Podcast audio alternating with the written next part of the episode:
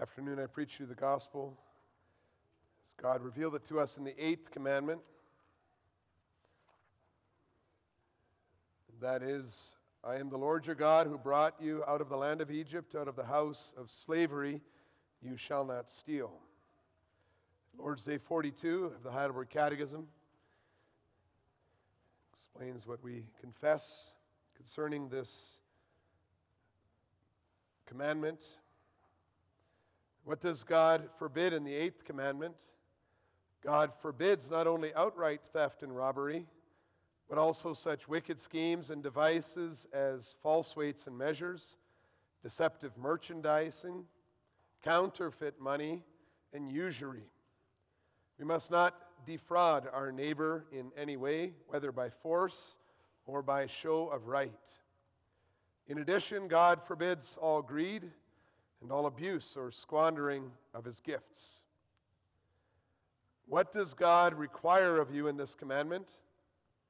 I must promote my neighbor's good wherever I can and may, deal with him as I would like others to deal with me, and work faithfully so that I may be able to give to those in need.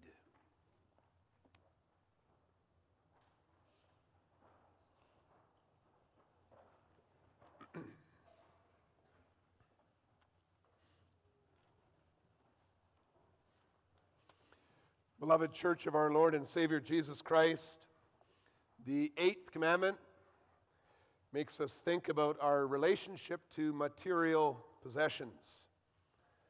And in this commandment, the Lord teaches us that it is wrong to love money so much that you are willing to harm others in order to get more. And I think we get that. We wouldn't want others to take our stuff so we shouldn't take the things that belong to others. The Holy Spirit in our hearts makes us want to deal with others as we would like them to deal with us. That's what we confess in Lord's Day 42. Rather than steal from others, we want to be generous, the other side of the eighth commandment. And many generous donations from many giving hands have allowed this Christian community to build beautiful church building, other beautiful church buildings in our city, school buildings. And these buildings, along with different ministries, both locally and, and also abroad in other countries, they are a testament of Christian generosity. When we got married, if you got married, you prayed prayer in the form for marriage that you would live with, in all modesty that's what we're trying to do, live in all modesty. And before we celebrate the Lord's Supper, we recognize that we also want to reject extravagance. So we seek to do that. We ensure that we constantly have what we need to give to those in need. But then we get to 1 Corinthians 13, verse 4. And it takes us to another level in the eighth commandment because it says that just giving is not enough. Perhaps it's a little unsettling. Here you are, giving donations of your hard earned income to God's kingdom work. And the Holy Spirit says it may be all for nothing.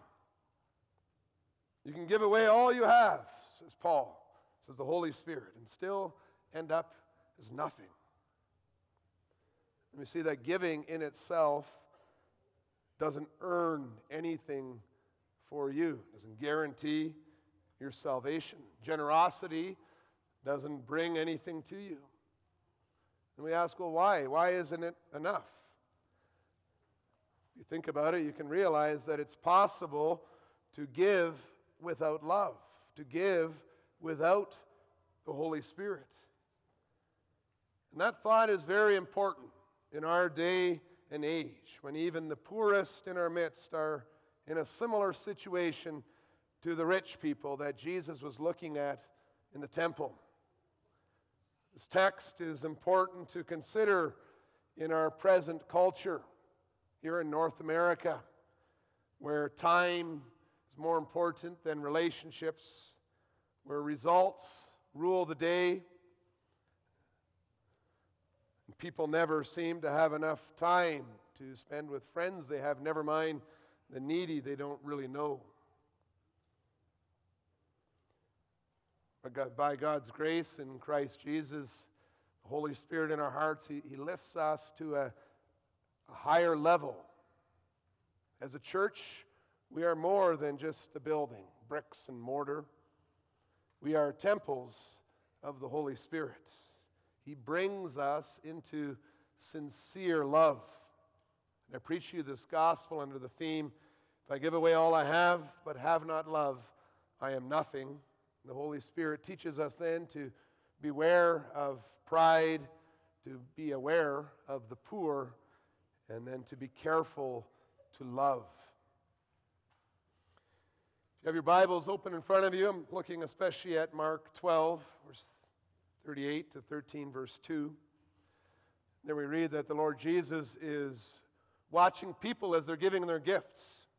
He sees both the rich and the poor. Now, if you read through these verses very carefully, you will see that the Lord Jesus does not condemn people for being wealthy, and He doesn't condemn them for being poor. Both things can happen to us in our life. Even without knowing about the providence of God, most people in the world recognize that there are many factors related to our financial situation. Although it may seem true, it may seem true that a, a worker receives a wage, a hard worker and a wise businessman will get more, and that if you're willing to live in a cold place like Edmonton here in the north, you can maybe even get a bigger wage. That rule doesn't hold true when the government is corrupt, when the economy dies, when illness strikes, or the main source of your income dies and leaves no inheritance. There are no set rules guaranteeing wealth, guaranteeing poverty. The homeless are not necessarily lazy, the wealthy are not necessarily hardworking. The Lord reveals that riches and poverty come not by chance, but by His fatherly hand. Our care and labor, we confess, and also God's gift cannot do us any good without God's blessing. It's not to the credit of any person when he becomes rich, nor to the shame of others when they find that they do not have enough to survive. Sometimes God blesses our care and labor, sometimes He doesn't. It's all in His control. And this understanding helps us to be very humble. Humble about any financial riches we may enjoy. This understanding also allows us to keep our head up when we find that we cannot make ends meet. God is in control. Jesus sees both the rich and the poor, and his teaching is not be rich. His teaching is neither not be poor, but rather it has to do with how we react to our particular situation. Jesus teaches us beware of the scribes. It's verse 38. In the following verses, right after that, they, they teach us that we have to beware of the scribes, not only because they might hurt us, but because we might be tempted to do what they're doing reading Mark 12, verses 38 to uh, verse, verse Mark 12, verse 38 to 40, and also James 2, reminds me of when I was a kid. Maybe you have the same thing. I was really impressed. I was really impressed with people who drove fancy cars. I was very impressed with these huge mansions. I thought it said something about the person driving them. It always attracted my attention. I wasn't alone. There was even a TV show at that time. It was called Lifestyles of the Rich and Famous. And I imagine that the wealthy had no cares, Psalm 73. Well, Jesus tells us in this passage that I responded to wealthy people in the exact way that many of them wanted me to. Many wealthy people probably liked that I was impressed with their things. Well, that shows us that many adults never manage to outgrow the childhood fascination with, with riches. In Mark 12 and James 2, the Holy Spirit teaches us the same worldly attitude toward wealth is a sin that has been around for a very, very long time, even among those who call themselves God-fearers or, or Christians. So Jesus taught us to beware of the scribes. He says, because if you follow their bad example, you too will receive, he says in verse 40, the greater condemnation. That condemnation is not because of their riches, but because of their pride, their desire to impress others with their riches. They liked the attention that their long robes drew to themselves. They liked having people seek their approval and, and show deference to them and, greet them in the marketplace. It, it made it all worth it to buy that stuff. They liked having the best seats in the synagogues, the places of honor at the feast. Wealth was important to them because it helped them impress other people. Does this remind you of anyone you know? Could it be that perhaps you also buy to impress? Yet in his commentary, Jesus also shows that there is even an darker side of this pride and confidence in money. He reveals that their desperation for respect through wealth was so great that they were even willing to devour widows' houses. That's synecdoche. I think that's how you say it. Apparently, they learn it in grade six. That means you have an example, something that represents all kinds of oppression. The sins, the sin is referring to the eighth commandment in all its fullness. The sin of pride, the desire to impress others, it actually pulls us into a vicious cycle because the wealth that can be gained from theft and dishonesty and hypocrisy and fraud and oppression, all those things listed in Lord's Day 42, all those things can be used to distract people's attention away from the real situation of their hearts and even allow us to justify or, or cover up wickedness. The Lord Jesus doesn't condemn wealth, but he condemns the wrong ways of attaining wealth and the wrong motives for attaining wealth. Well, that vicious cycle, it's propelled along as much by pride as it is by envy. It's propelled along as much by the rich who buy fancy things to, to be seen by others, as well as by those who are jealous or who are willing to show the rich partiality. James talks about the sins of pride and partiality, pride and prejudice. Showing partiality or prejudice encourages the wealthy in their pride. And James is clear partiality is a sin. It's a sin because it fails to see that wealth does not actually make one person greater than another. Wealth is just a situation we find ourselves in as a result of God's sovereign decision, His providence. Parable of the talents makes that clear. We are all servants of God. Wealth is just to be used to serve in God's kingdom. And for this, everyone must always be aware of the needy well, Mark carries us into a consideration of what giving to the kingdom looks like in a very practical way. Now, Jesus is sat down opposite the treasury, that's verse 41. He's watching the people putting money into the offering box. entrance to the temple, there were 13 trumpet like boxes for receiving. You could throw your money into different tasks or different projects. That financial giving is as much an act of devotion as singing the praises of God in song. For when we give our gifts to God, we show our devotion, our commitment to His kingdom.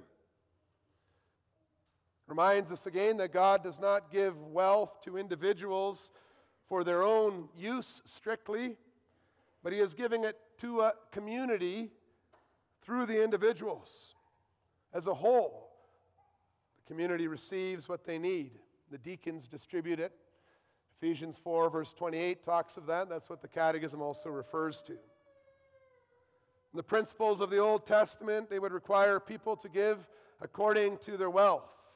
So the sincerity of one's heart is known by, uh, to God by the percentage of wealth that goes to Him.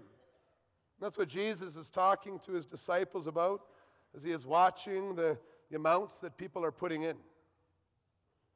He calls in His disciples to highlight the widow's complete trust in the Lord.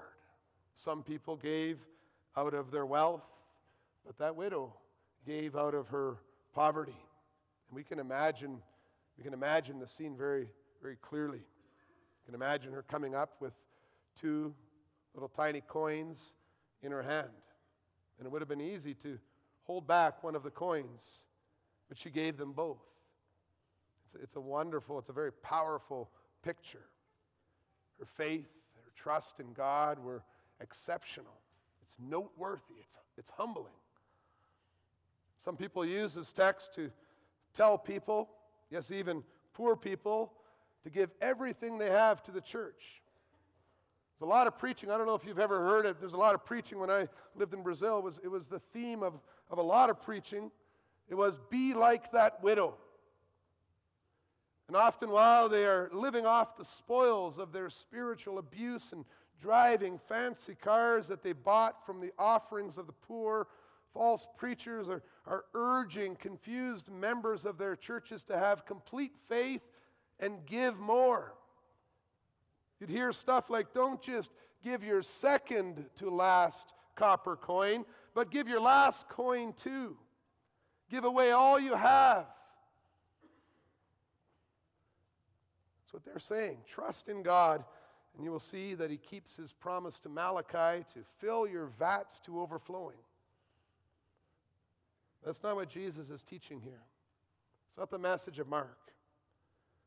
It's not the message that Jesus wants to send to his church. It's not the message that Jesus wants the widows to hear. The Holy Spirit does not encourage devouring widows' income. You see, our Lord Jesus sees the whole scene. He notes that there are rich people beside that poor widow. And yet she was still so poor that she had to put in everything she had, all she had to live on. How was it possible to have such a poor widow in the midst of a congregation that said they believe that if they are not generous to the needy, they are insulting God, their Maker? Proverbs 14, verse 31, that was on display as you came in today. Were they not aware of her needs? You see, if everyone was living in abject poverty, and that happens as well, the poor widow among them would not be such a wicked thing for Jesus to see. But the disciples, they, they even point out, right in that exact time, they, they point out that the church was far from being poor. And in fact, it was blessed with wonderful stones, they say, 13 verse 1. Wonderful buildings. They're, proud that message that's being sent out. There was no need for this widow to be so poor. The problem was not a lack of money, but the problem was that the people were not aware that the widow was there because they were so focused on themselves and on their great projects, their great buildings. See, widows were being robbed right in the middle of the temple because everyone was so busy looking at their temporary buildings that Jesus said would be destroyed one day. They did not see the eternal soul of, of the poor woman standing right in front of them. Although people were generous in their giving, they might even tell their friends, I give a lot to God. They did not show love in their priorities. They ended up doing what James 2, verse 6 says dishonoring the poor, wishing them well, but sending them off home empty handed. Brothers and sisters, beware of pride. Be aware of the needy, and dare I say it, be wary of great building projects. Well, a few decades after Jesus spoke these words, the temple was destroyed. It had become obsolete when Jesus offered his own life as a sacrifice on the cross.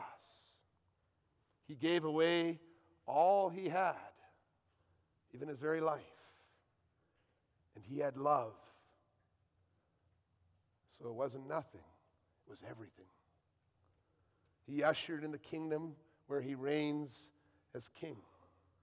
Jesus shows that he fulfills the promise of Psalm 146 that we sang, where the Lord announces that he upholds the widow. In Jesus' kingdom, the Holy Spirit reigns in the hearts of believers, leads us to obey this eighth commandment with joy, seeing, being aware of those whom God places in front of us with need. The love that the Holy Spirit works in our hearts compels us to eagerly desire that the needy are cared for. You feel that eager desire, don't you? The Holy Spirit works that in your heart. You want to see the needy. And so we pray that the deacons may have sufficient resources for the ministry of mercy. And we pray that we may joyfully assist them in their work by displaying the love of Christ to the world. And we see how it all fits together. We're not just throwing coins, but we're thinking. Be careful to love people. I think that you've probably drawn all the lines already. You've contextualized, you've made the message very clear for your own life. But it's good to be clear. The Holy Spirit didn't give us this teaching of Jesus, didn't lead us to read it together this, this afternoon so that we could point our fingers at those nasty scribes and Pharisees and say, tisk, tisk. Living preaching of the word, it, it brings it all right into our own situation. The Holy Spirit is teaching us a proper understanding of the eighth commandment at that deeper level. It's not just a commandment about contentment, don't steal. It's not just a commandment about being generous, but it's a commandment that calls us to truly love God and our neighbor. And the key thing to understand from Jesus' teaching is that we cannot separate the two. Anyone who truly loves God will also necessarily love their neighbor. So, how do we show love for our neighbor? That's the question we need to think about. Means to put their needs first on our list of priorities. If their needs are primarily financial, we follow the instruction of the Holy Spirit in James. We pray that we will never consider it acceptable to have a brother or sister who is poorly clothed and lacking in daily food in our midst or in our neighborhoods while we have the means to be comfortable and build our fancy buildings. Easy to say, but such a commitment requires real investment time and money.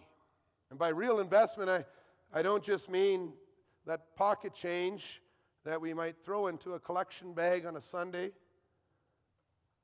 And by real time, I don't mean the time it takes you to try and find another toonie. Love that imitates Jesus' love is self sacrificial. Showing love to others means less time and less money for yourself. We also show love to our neighbor by caring for their spiritual needs. The two always go together. And once again, love demands that we invest time and money into the preaching of the gospel, the pastoral or the spiritual care of God's mission work among those who are unchurched. And again, I think we understand that. If we look around, we, we can say the congregation does a wonderful job, shows a lot of love, very active, very giving, very generous, beautiful testimony, the work of the Holy Spirit. And now the Holy Spirit within us makes us want to ensure that all this giving is in accord with 1 Corinthians 13, verse 4. Does it ever happen that you give without loving? Could it be that a poor widow or anyone in need is, is standing right beside us, watching us divert our money right past her into the next big project? Are we getting into the habit of, of paying others or ordaining deacons to love our neighbor for us? Can give you some examples just to get you thinking, talking together about this over dinner. I think we all give to Mission Brazil or Word and Deed, organization like that. We give, the money goes there, and the question is now do we, do we show love when we give? Do we, do we care enough about the people we're giving to? Do we think about them? Do we pray about them? Do we read up? And how things are going in other places in the world. Or perhaps we can think about outreach in, this own, in our own city. Again, there's a desire for this, there's a giving toward this, there's an investment of, of time, even. A lot of talk about attracting people to church services with, with different music and different kinds of teams, but at the same time, it's very hard to find volunteers to actually be involved in, in so many of the projects that are available.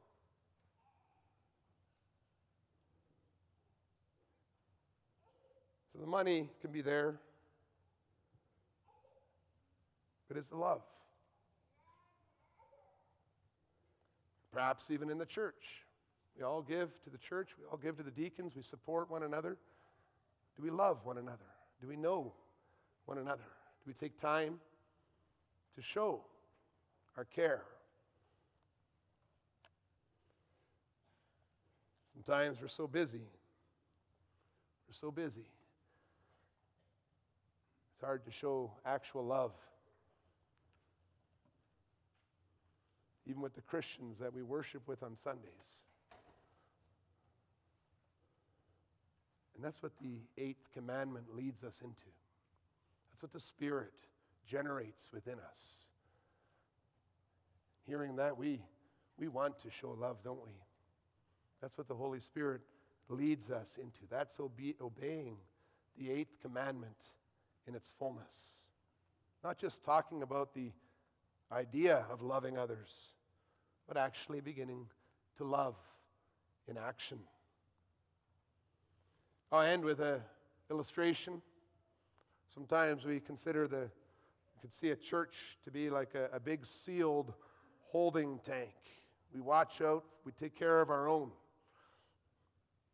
We make sure that there's a good income coming in, and we make sure that it's well administer, uh, administered.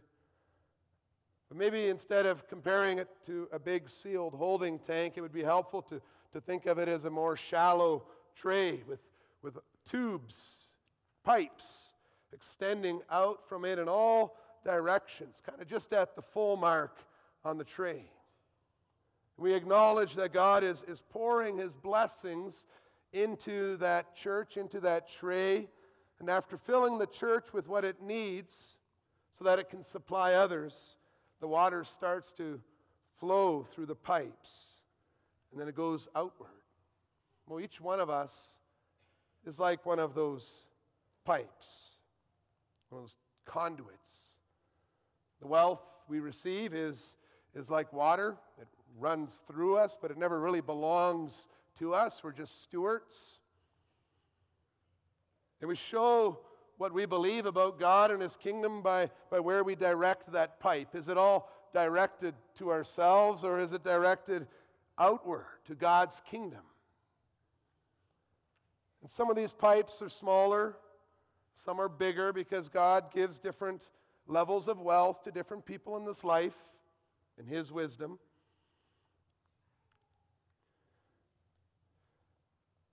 Now, when we are completely other directed in our love, it's like being a clean pipe. We're efficient, and the maximum amount of God's blessings they go through us to help others. But when our lives are filled with greed and with selfish desires, we can be compared to a dirty or a half clogged pipe. And when I was writing that, I was thinking of the, a picture I'd seen recently of it. was city drain. It shows how much fat clogs the city drain. I don't know if you've seen the picture, but it was a pipe and it was just clogged with, with fat. There might still be a trickle of wealth that's running through this pipe, going to others, but most of it gets stuck to the selfish walls of the pipe when people use the gifts that God has given us to, to try to impress others with our clothes or with our phones or with our cars or with our homes or with our property. Now, when we see every purchase we make as a, as a gift from God that, that we're actually ramming into the useless fat buildup on the inside of a pipe, Perhaps we will be less tempted to try and show the world how rich we are. It's not as impressive as you think when we have the eyes of God, the Lord Jesus, looking at the offerings. Brothers and sisters, that picture in our mind, we're reminded that God gives us many riches, much wealth. When His Spirit is in our hearts, urges us to look around, to be aware, to be generous, and to love. Because generosity, though lauded by society, is nothing if it's not accompanied by love. Amen.